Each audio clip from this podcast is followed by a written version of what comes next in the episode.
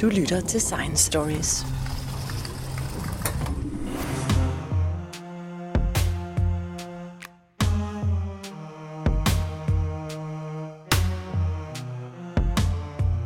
I den bedste af alle verdener ville nogen måske tænke, at når vaccinerne mod covid-19 kommer, så skal vi alle vaccineres, og så er vi færdige med den sygdom. Der er håb for ude, vaccinerne er på vej, men nu viser det sig, at nogen er bange for, eller måske ligefrem modstandere mod at blive vaccineret. Og så er vi lige vidt. Jeg har sat professor David Butz Petersen fra Aalborg Universitet stævne, og det har jeg, fordi David Butz Petersen er professor med speciale i vidensformidling, og jeg kan spørge ham om, hvorfor at nogen ikke har lyst til at lade sig vaccinere, og hvor den idé kommer fra. Og David Butz, jamen du må lige svare på spørgsmålet. Ja, øh, Jens, øh, det er der mange forskellige grunde til, faktisk. Der er ikke kun, der er ikke kun én grund. Der er jo øh, mange borgere og øh, personer i samfundet, der ikke nødvendigvis har tillid til en vaccine. Der er nye undersøgelser, blandt andet meningsmålinger, også foretaget i Danmark, der viser, at mange borgere er bekymrede for, at det går for hurtigt. At man ikke får kortlagt bivirkninger at man øh, skynder sig med at få udviklet en vaccine, der måske kan skabe noget øh, indtjening for medicinalvirksomhederne, men som måske ikke altid tager vare på den enkelte sundhed. Og så er der det, man kunne sige var den lidt mere de ekstreme ende af spektret, hvor der decideret er øh, konspirationsteorier, øh, misinformation. Der er en masse folk, der spekulerer i, øh, om covid overhovedet eksisterer om øh, vi ligger under for en øh, politisk øh, manipulation. Øhm, og så er der selvfølgelig også masser af borgere, der sådan set, tror jeg, gerne vil lade sig vaccinere. Det viser mange af de undersøgelser, der er lavet for nylig også, at der er en stor, øh, grundlæggende en stor tilslutning til vaccinerne. Men at man jo indtil den forelægger, og man sådan set har den på bordet, øh, jo stadigvæk forholder sig, kan man sige, sådan naturligt kritisk. Så der kan være mange forskellige grunde til, at man ikke lader sig tage en vaccine, hvor i nogle af dem kunne vi kalde mig nogle gode grunde, det er sådan almindelig sund fornuft, og øh, andre af, af de grunde, som vi ser få mere og mere synlighed, blandt andet i medierne og på sociale medier, øh, hører til i den mere konspiratoriske ende af spektret. Men David, nu er jeg jo gammel nok til, at jeg kan huske, da vi alle sammen stillede op i kø for at blive øh, kalmette-vaccineret der i, i starten af 60'erne. Og, øh, og der var jo ikke nogen diskussion om, hvorvidt man skulle vaccineres eller ej. Det var noget, som øh, alle bare accepterede uden videre. Er der sket noget med samfundet siden, at folk lige pludselig har deres egen mening om, hvad der er godt eller skidt? Altså man kan sige, noget af det vi ved fra, fra, fra forskningen, blandt andet i psykologi og, og øh, kognitionsvidenskab, det er jo, at når vi øh, er vidne til en meget sådan kompleks krise, øh, når vi øh, bliver udfordret i vores hverdag, når vi får vores frihed begrænset, øh, når vi øh, står over for at skulle træffe nogle beslutninger om egen sundhed og også folkesundheden generelt i samfundet, jamen så har mange af os det sådan på en vis måde naturligt med at gå et skridt tilbage og spørge os selv, hvordan har vi det egentlig selv med det? Øh, vi, vi søger meget sådan øh, hurtigt tilflugt i vores tilvandte forestillinger og vores idéer om, hvem vi har tillid til og hvem vi ikke har tillid til. Så det du ser i en situation som den nuværende epidemi er jo, at øh, den generelle høje øh, tillid i det danske folk til myndigheder, jamen det afspejler sig også i den, i den generelle høje tillid til, til en mulig vaccine. Øh, det, det tror jeg er vigtigt at sige, at der er en høj tillid i samfundet til både den måde øh, lægemidler bliver produceret på og godkendt på og indført på. Men samtidig er der også folk, der har en, en øh, mistet tillid, eller har en, simpelthen bare har en, øh, en lav tillid til staten og til myndighederne. Det øh, øh tager de så ofte øh, med videre på sociale medier og i, i andre debatforer, hvor de øh, på en vis måde bruger, kan man sige, vaccinedebatten så som et påskud til at, øh, at ytre den kritik eller den mistro til, til staten. Så, så jo, altså mistillid generelt har været et, et, et fænomen. Det er ikke noget, der er super udbredt i Danmark. Det har været udbredt i mange andre lande i verden. Der har lavet mange undersøgelser Der er også globale surveys, øh, blandt andet fra Wellcome Trust i England, der viser, at der er en marginal faldende tillid øh, både til, øh, til staten og til myndighederne generelt, øh, især efter øh, den globale finanskrise, hvor mange borgere rundt omkring i, i verden har følt sig efterladt uden, uden den fornødne hjælp og uden nødvendigvis de, de, de fremtidsudsigt, som de måske havde, da de var unge. Og, og, og, den, og det kan være med til at skabe mistillid. Øh, så de lommer i, i samfundet, hvor, hvor den mistillid trives, de, det ved vi også, at det er især de lommer, vi kan fokusere på som, som et, et af de steder, hvor der kommer mere eller mindre vaccineskeptiske øh, øh, påstande og udsagn, hvor nogen så ender med at, øh, at, at vokse så store til egentlig konspirationsteorier eller, eller decideret øh, vaccineskepsis.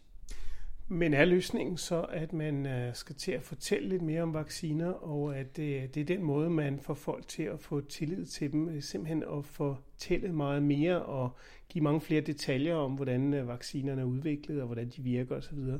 Altså, jeg tror, man skal være meget opmærksom på, at øh, som, som jeg lige nævnte for et øjeblik siden, altså vacciner og vaccinedebatten øh, bliver jo hurtigt en holdeplads for øh, en, en lang række andre diskussioner og, og sociale konflikter. Det, det, det er jo et emne, som man meget nemt kan kaste sig over. Det er et emne, der har så høj en grad af kompleksitet, at man altid kan finde beviser og modbeviser. Man, man vil altid kunne finde nogle, nogle, nogle studier, der viser nogle, nogle sideeffekter eller bivirkninger et eller andet sted på nettet, og, og det, det er jo et emne, vi ved allerede også tilbage til, til HPV-vaccinedebatten, øh, og før det mæslinge-vaccinedebatten, og mange andre vaccine, øh, vaccineprogrammer har været udsat for, eller har været, kan man sige, ja, udfordret af den her folkelige mistillid.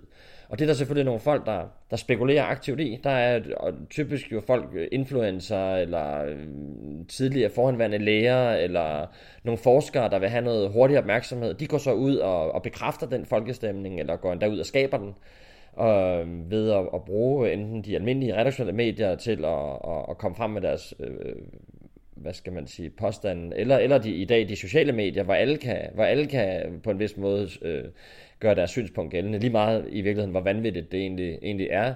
Og det, det skaber jo den her, øh, hvad skal man sige, øh, ja, holdeplads for, for den her generelle mistillid i, i, i samfundet. Så det vi skal gøre, når man skal det her til livs, og hvis man generelt gerne vil have en højere tilslutning, så kan man selvfølgelig godt øh, tage fat på det konkrete spørgsmål om vaccinen.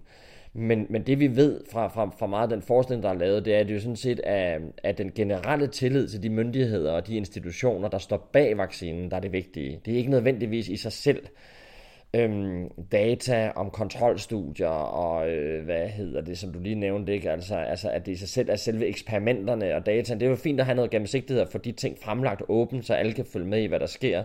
Men det er jo de færreste almindelige borgere, der overhovedet har kompetence til egentlig at eftertjekke videnskabelige studier, eller forstå, hvordan en medicinalvirksomhed øh, får godkendt et, øh, et lægemiddel. Det er der jo ikke mange borgere, der selv kan eftertjekke. Så derfor handler det om, at rammerne for diskussionen, altså det vil sige, det vil sige konteksten, altså om myndighederne generelt kommunikerer på en åben måde, på en forudsigelig måde, på en, på en måde, der snakker til borgerne, der skaber det, vi, det, det, det vi er blevet meget opmærksom på i løbet af de sidste par år, især i sådan forskningskommunikation, at det handler faktisk ikke kun om at formidle fakta og evidens og data. Det er ligesom grundlaget eller udgangspunktet.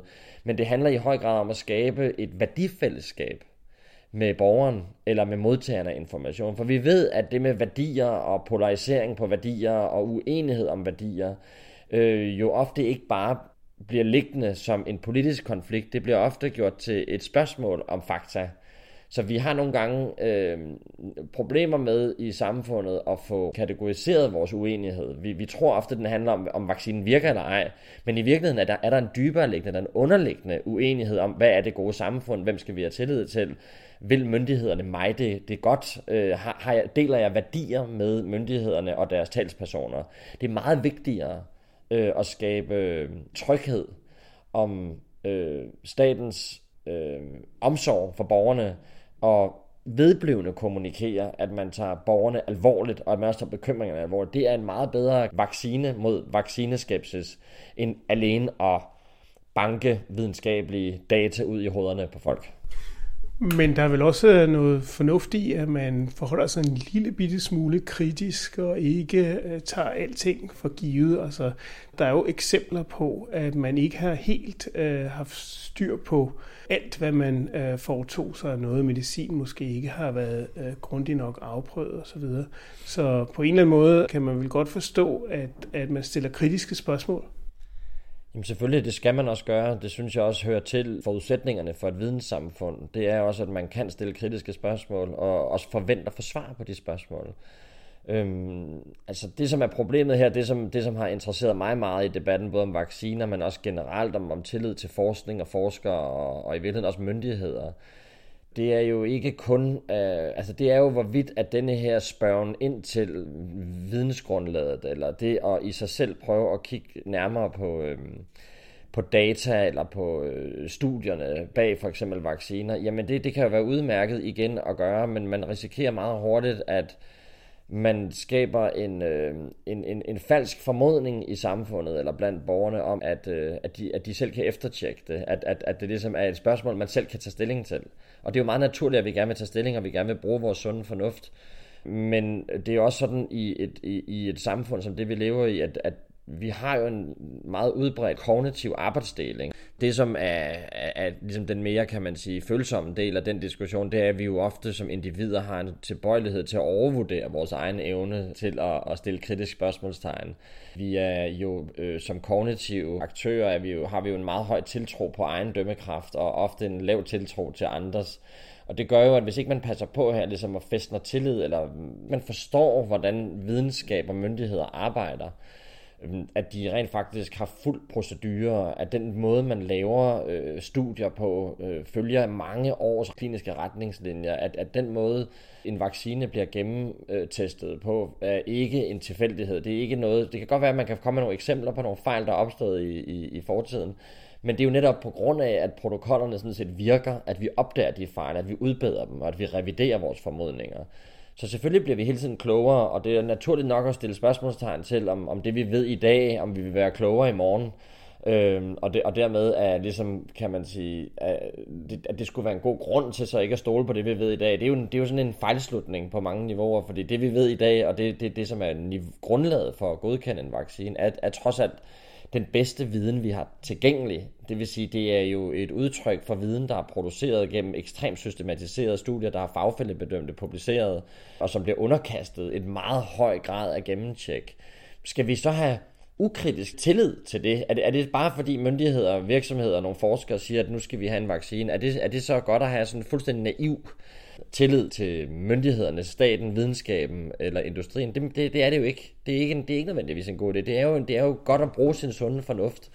Øh, man skal bare vide, at det er en tilbøjelighed hos os mennesker, at hvis først vi finder en, en sprække, en fli af, af mistro, hvis først vi læser nogle af vores venner på Facebook har sagt, at der er nogle studier, der ikke der er blevet gemt i skrivebordet, eller der er nogle tests, der ikke viser det, som myndighederne siger, jamen så har vi typisk som mennesker en, en tendens til lige at spidse ørerne og øh, måske komme til at dele det indlæg, eller på den måde i virkeligheden sætte vores egen sunde fornuft igen lidt over styr, ved så at lade os forføre af skepsisen, af kritikken, af konspirationen. Så der er jo selvfølgelig en meget lang fra at det at bruge sin almindelige sunde fornuft og være kritisk, og så til at være fuldstændig naiv, ukritisk, eller tilsvarende fuldstændig naivt overkritisk hvor man simpelthen øh, tror på alt, hvad man læser på nettet, eller man bliver en del af en gruppedynamik, hvor man bare sidder og bekræfter hinanden i, at myndighederne tager fejl, og at der i virkeligheden gemmer sig nogle helt andre motiver bag den forskning eller de studier, man bliver præsenteret for. Men, men rent faktisk så fra et journalistisk perspektiv, der er det vel også meget nemmere at sælge en historie, som øh, handler om et eller andet negativt, der er sket, øh, et eller andet forfærdeligt, eller noget, som vi ikke vidste. Altså, det er jo svært at sælge en historie om, at vaccinen virker fantastisk godt.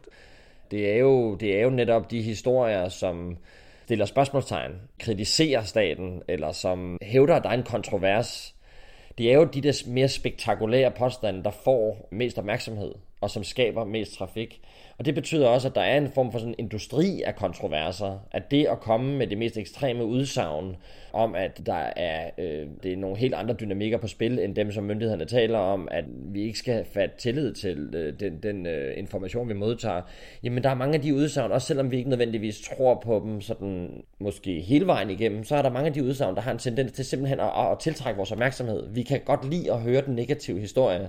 Vi kan godt lide at, som du siger, at finde noget, at finde noget smus. Det er mere både underholdende, men det er også sådan mere kognitivt stimulerende for, for, for medieforbrugeren at, at blive konfronteret med øh, negative historier. Og det er sociale medier jo et eklatant eksempel på, at det er meget negative historier, der deles og spredes. Fordi det er jo der, hvor man føler sig snydt. Det er der, hvor man føler sig gået bag ryggen på. Det er der, hvor man umiddelbart kan mene, at der er en fare. Og det ved vi virker. Altså det er der jo folk, der har spekuleret i. Det kan enten være folk, der har en agenda. Det kan være folk, der gerne vil have en politisk talerør. Det kan være øh, folk, der simpelthen bare gerne vil have opmærksomhed. Det ved vi fra en, mange studier, at der at virker det meget mere accelererende for øh, debatten at, at komme med de der lidt vanvittige, ekstreme positioner. Men man oplever vel også, at der er noget spillover fra debatter i udlandet, for eksempel den amerikanske præsidentvalgkamp, hvor at øh, lige pludselig er, er covid kommet i spil, og så er der nogle meget stærke holdninger til covid, som får en politisk vinkel. Det, som jeg tror, man kan sige i forhold til det globale øh, udsyn, det er jo, at, man, at i hvert fald nogle borgere vil have den forståelse, at når du åbner fjernsynet og ser, at alt, hvad du står og siger, bliver konfronteret med, er en stor kamp om sandheden. At nogle grupper mener noget, andre grupper mener noget tredje. Nogle bliver taget i at og, øh, og vil have en vaccine for hurtigt frem. Andre vil, have den, vil slet ikke have den. Nogle tredje vil have den tjekket igennem de næste 10 år. Så er der mange borgere, der har en, en automatreaktion, der siger, jamen, så kan det godt være, at sandheden gemmer sig et sted inde på midten, men jeg har ikke lige umiddelbart tiltro til, at de signaler, jeg modtager, at nogen af dem for så vidt er, er sandfærdige. Og det kan godt få en konsekvens også i, i, i debatten i Danmark, at man tænker, hvis vi, hvis vi modtager for meget øh, divergerende information, og der er for meget politisering omkring for eksempel vacciner, men det kunne også være andre restriktioner, mundbind og andre ting, jamen så igen, så har du en tendens til at træde et skridt tilbage, og så øh, bruge din allerede eksisterende forhåndsantagelse, din fordomme, sådan det vi kalder mentale heuristikker, til at ordne den information. Og så har du sådan set ikke længere at gøre med et faktuelt spørgsmål, for eksempel om en vaccine virker eller ej, så har du lige pludselig at gøre med et politisk spørgsmål. Nemlig føler jeg, at øh, jeg tilhører en gruppe, som er repræsenteret af myndighederne, har myndighederne eventuelt en anden interesse end mig. Og når først de, de der dem og os scenarier opstår, jamen så er det meget svært at, kan man sige, afpolitisere et videnskabeligt emne øh, igen, fordi så er der allerede opstået de her signaler på grund, underliggende ideologisk uenighed, og det kan man altså ikke bare debunke med, med flere fakta og flere studier. Jeg kan huske for nogle år siden i forbindelse med, med poliovaccinekampagnen, hvor man næsten havde fået polio udryddet fuldstændig i hele verden. Det var faktisk kun tilbage i tre lande i verden. Og der var der en præst, som havde stor indflydelse på de lokale religioner i Afrika, som påstod, at den her øh, poliovaccine i virkeligheden var, var sådan en børnebegrænsningskampagne lavet af CIA. Og inden der var gået to år, så var polio tilbage i 18 lande, og det havde en kæmpe stor virkning på hele det afrikanske polio-kampagne. Der er ingen tvivl om, at præcis vaccinespørgsmålet er jo noget, som er meget sårbart for, for mange folk. Det er jo netop, som du siger, noget, vi giver til vores børn. Det er, det er noget, det er jo decideret et, ind, et fysisk indgreb i, i kroppen. Det er simpelthen på mange måder et ret øh, voldsomt øh, intervention i, i hele vores organisme, og det er jo klart, at, at, at det, at, at det forekommer så voldsomt for mange, det gør jo, at i det øjeblik, man bare hører i det fjerne en råbe op om, at der er noget andet på spil, end det vi får fortalt, det vil jo unægteligt få en højere grad af opmærksomhed, end det egentlig har fortjent. For selvfølgelig findes der tosser, der render rundt og siger alle mulige ting, og som ikke tror på noget af det, som videnskab eller myndigheder siger, og som ikke fatter nogen tillid til øh, videnskabelige tidsskrifter eller godkendelsesprocedurer. Men det, der sker med vaccinespørgsmålet, det er, at de, kan man sige, enkelte øh, stemmer, der øh, på en vis måde har et komplet alternativt verdensbillede, jamen de får uforholdsmæssigt mere opmærksomhed, fordi hvis nu der er noget om det, de siger, vil jeg så ikke hellere være lidt forbeholden, være mere forsigtig, lad være med at lade mig vaccinere, sæt tiden an, end bare at have tillid til det, der står i avisens spalter eller i pressemeddelelsen fra Sundhedsstyrelsen. Så der er en tendens til, at de her kontroverser, når der kommer en eller anden talsperson, der mener, at øh, øh, her har vi at gøre med en helt anden øh, udlægning af virkeligheden, jamen så fordi det er så sårbart for os at give det til vores børn og til os selv og, og, og, og undergå de her interventioner, jamen så er der mange, der vil være tilbøjelige til lige at lytte med. Øh, til for eksempel dit eksempel med præsten, Øh, I Danmark tilsvarende har vi også set det med HPV, hvor der var lige pludselig en, en tidligere læge og en dokumentar og nogle øh, kritiske artikler i avisen, og så tænker ligesom øh, bevidstheden, hov, der er et fli i den officielle historie, der er en, øh, der er en sprække i, i, øh, i, i det, vi har fået at vide. Øh, nu må jeg hellere ligesom øh, åbne den sprække op, og det ender så med i løbet af meget kort tid, øh, at den sprække bliver til en kæmpe hul, og så til en ladeport, og så ender det med, at, at øh, opbakningen, simpelthen som vi også så i 2015 og 16 i Danmark, den folkelige opbakning til det vaccinationsprogram for livsmoder og halskræft, var komplet øh, i frit fald. Fordi det spreder sig fra at være nogle enkelte få, mere eller mindre ekstreme stemmer, til at tiltrække den opmærksomhed, som på en vis måde, som du også selv har sagt, Jens, er motiveret af vores egentlig naturligt sunde øh, fornuft og kritik, men vi kommer så lynhurtigt til faktisk uforholdsmæssigt at, at lytte mere på kritikken end på, end på vidensgrundlaget. Og øh, det er der jo folk, der spekulerer i. Det må man jo ikke være naiv at tro, at øh, det er der jo folk, der godt ved, at, at, øh, at vi mennesker, vi borgere øh, og, og medieforbrugere øh, og, og aktører i samfundet, at vi har den her øh, informationssvaghed, eller eller informationsborgerne sårbarhed for, for negative historier, for skræmmekampagner, øh, for skræk og advarsel. Det er jo derfor, man kan se influencer gå ud. Nu eksemplet med, med polio var jo så en præst, men det er jo også en form for influencer, og, og i dag ser vi det også med musikere, med i Tyskland med kulturpersonligheder, der træder frem.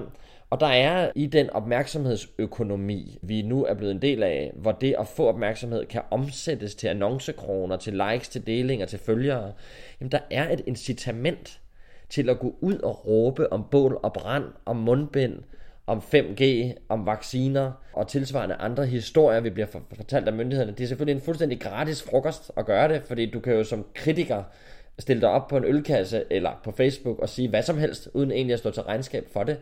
Men i det du gør det, og i det du gør det med bare en nogenlunde mængde af allerede eksisterende følgere, jamen så kan du få en meget større opmærksomhed på dit udsagn, end det egentlig fortjener.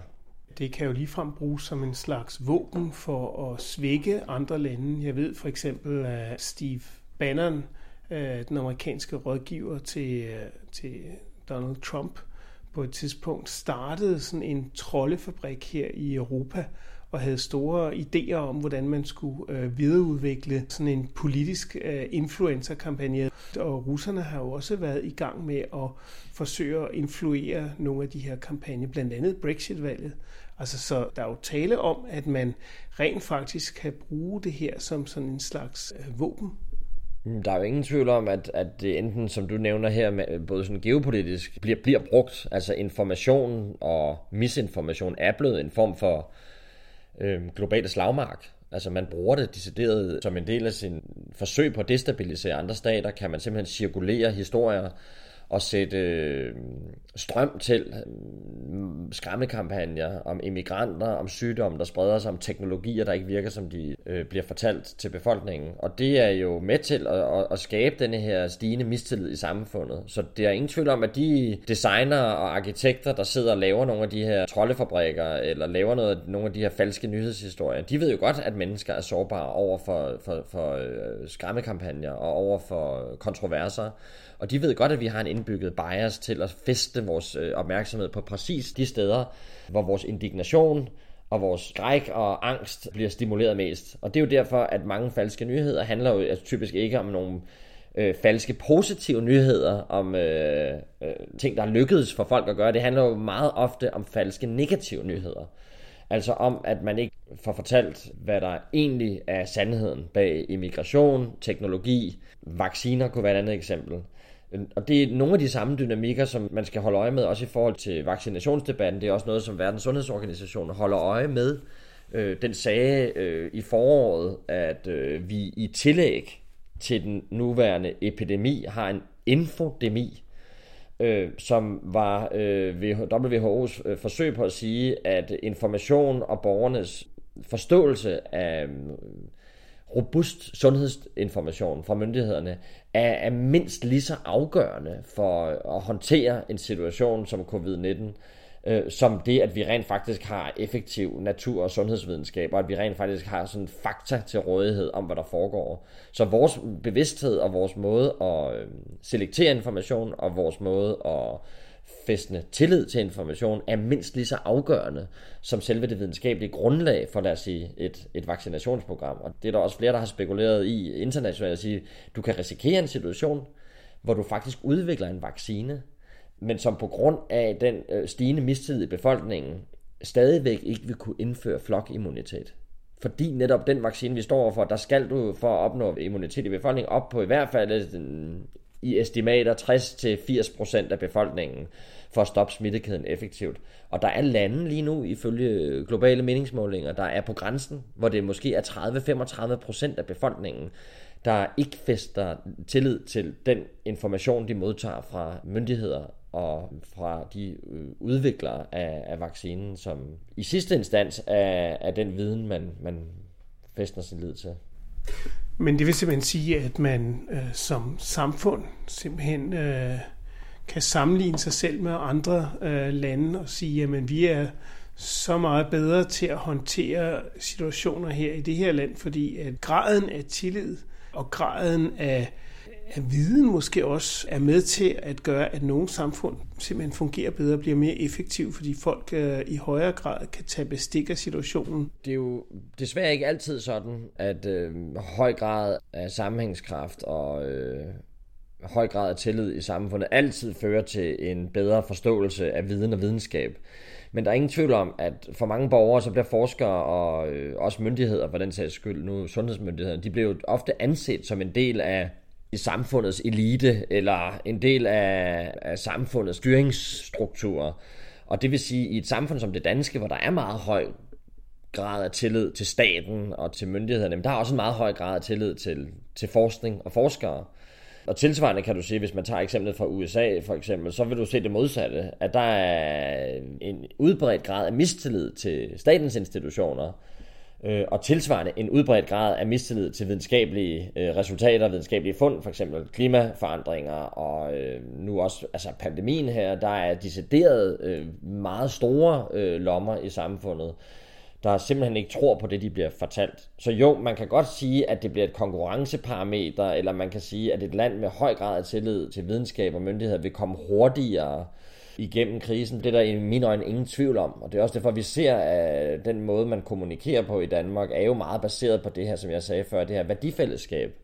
Og tilsvarende lande, hvor det værdifællesskab er i opbrud, og hvor der er mere polarisering i samfundet, jamen de vil ikke være i stand til at, at skabe samme tillid til heller for eksempel en, en kommende vaccine. Så løsningen, det er i virkeligheden værdifællesskab, eller hvad er det egentlig?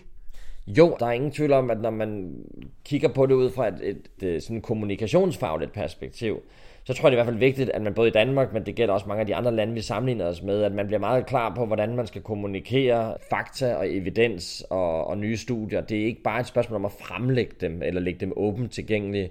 Altså gennemsigtighed øh, og åbenhed er to virkelig vigtige forudsætninger for tillid, men de er nødvendige forudsætninger, ikke tilstrækkelige. Øh, det er vigtigt, at man også får skabt et værdifællesskab, og at man hele tiden får signaleret i sin kommunikation, at man forstår eventuelle bekymringer i befolkningen, at der er dilemmaer, at der er beslutninger, der skal træffes. Hvis man så at sige spiller med åbne kort, men man også er i stand til at forklare, hvorfor at man mener, at det, man foretager sig for så vidt, er bedre for samfundet og for den enkelte borger, end de alternative beslutninger, man kunne træffe, jamen så vil borgeren feste en højere grad af tillid til, at man under de nuværende omstændigheder foretager sig det rigtige og gør det rigtige.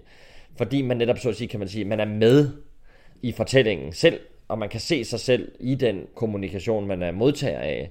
Og tilsvarende i et samfund, hvor der er en højere social distance, det vil sige, der er længere fra øh, udkanten til magtens centrum, jamen der vil du ofte ikke kunne se dig selv i øh, myndighedernes anbefalinger, og du vil ofte ikke have et værdifællesskab. Simpelthen slet og ret. Du vil simpelthen ikke have et værdifællesskab med de myndighedspersoner, de forskningsinstitutioner, som kommunikerer til dig, at nu skal du gøre det, de siger. Fordi du er så langt socialt, politisk, måske også økonomisk, fra eliten, at du ikke bare per automatik kan forudsætte, at fordi der ligger evidens og data til grund, så vil folk automatisk acceptere det.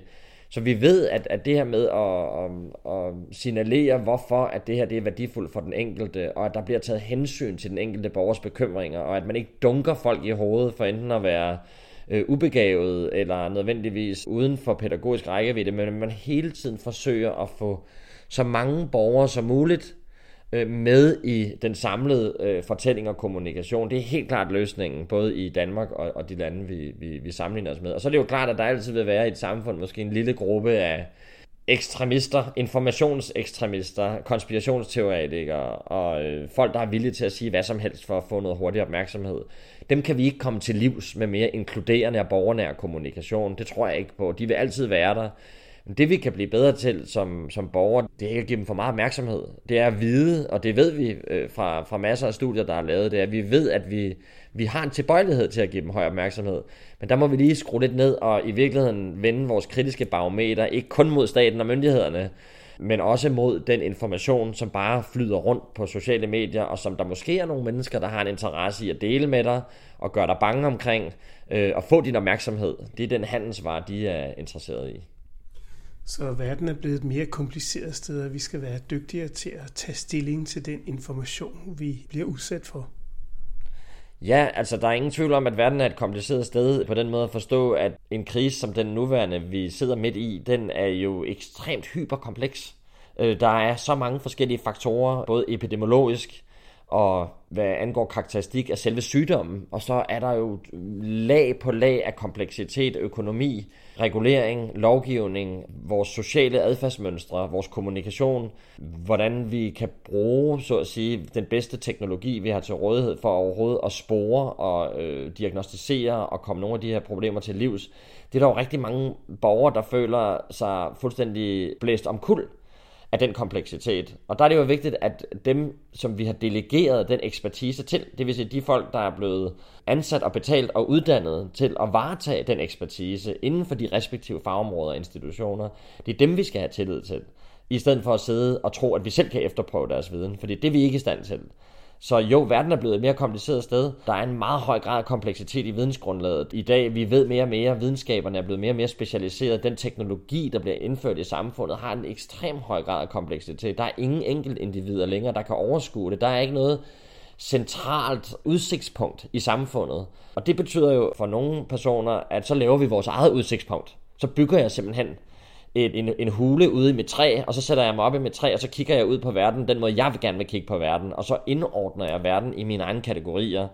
Og det kan være ved at lave nogle alternative værdifællesskaber, det kan være ved at lave nogle alternative, øh, finde alternative øh, ligesindede på, på sociale medier, hvor man siger, ved du hvad, jeg opgiver at følge med i, hvad der måtte være sandheden om det, jeg beslutter mig selv for, det her det er min sandhed. Så den her idé om, at vi alle sammen er tilbøjelige til at opsætte sådan lidt, kan man sige, private virkeligheder, Øh, det, er der ikke noget, det er der ikke noget galt i. Vi har brug for at kunne indordne vores verden i nogle kategorier, der skaber forudsigelighed. Men vi har også i høj grad brug for at forstå, at den kompleksitet, jeg som individ nogle gange kan føle mig overrumplet af, den er der heldigvis nogle andre, for hvem det er deres levebrød og deres faglighed at stå på mål for. Tak skal du have.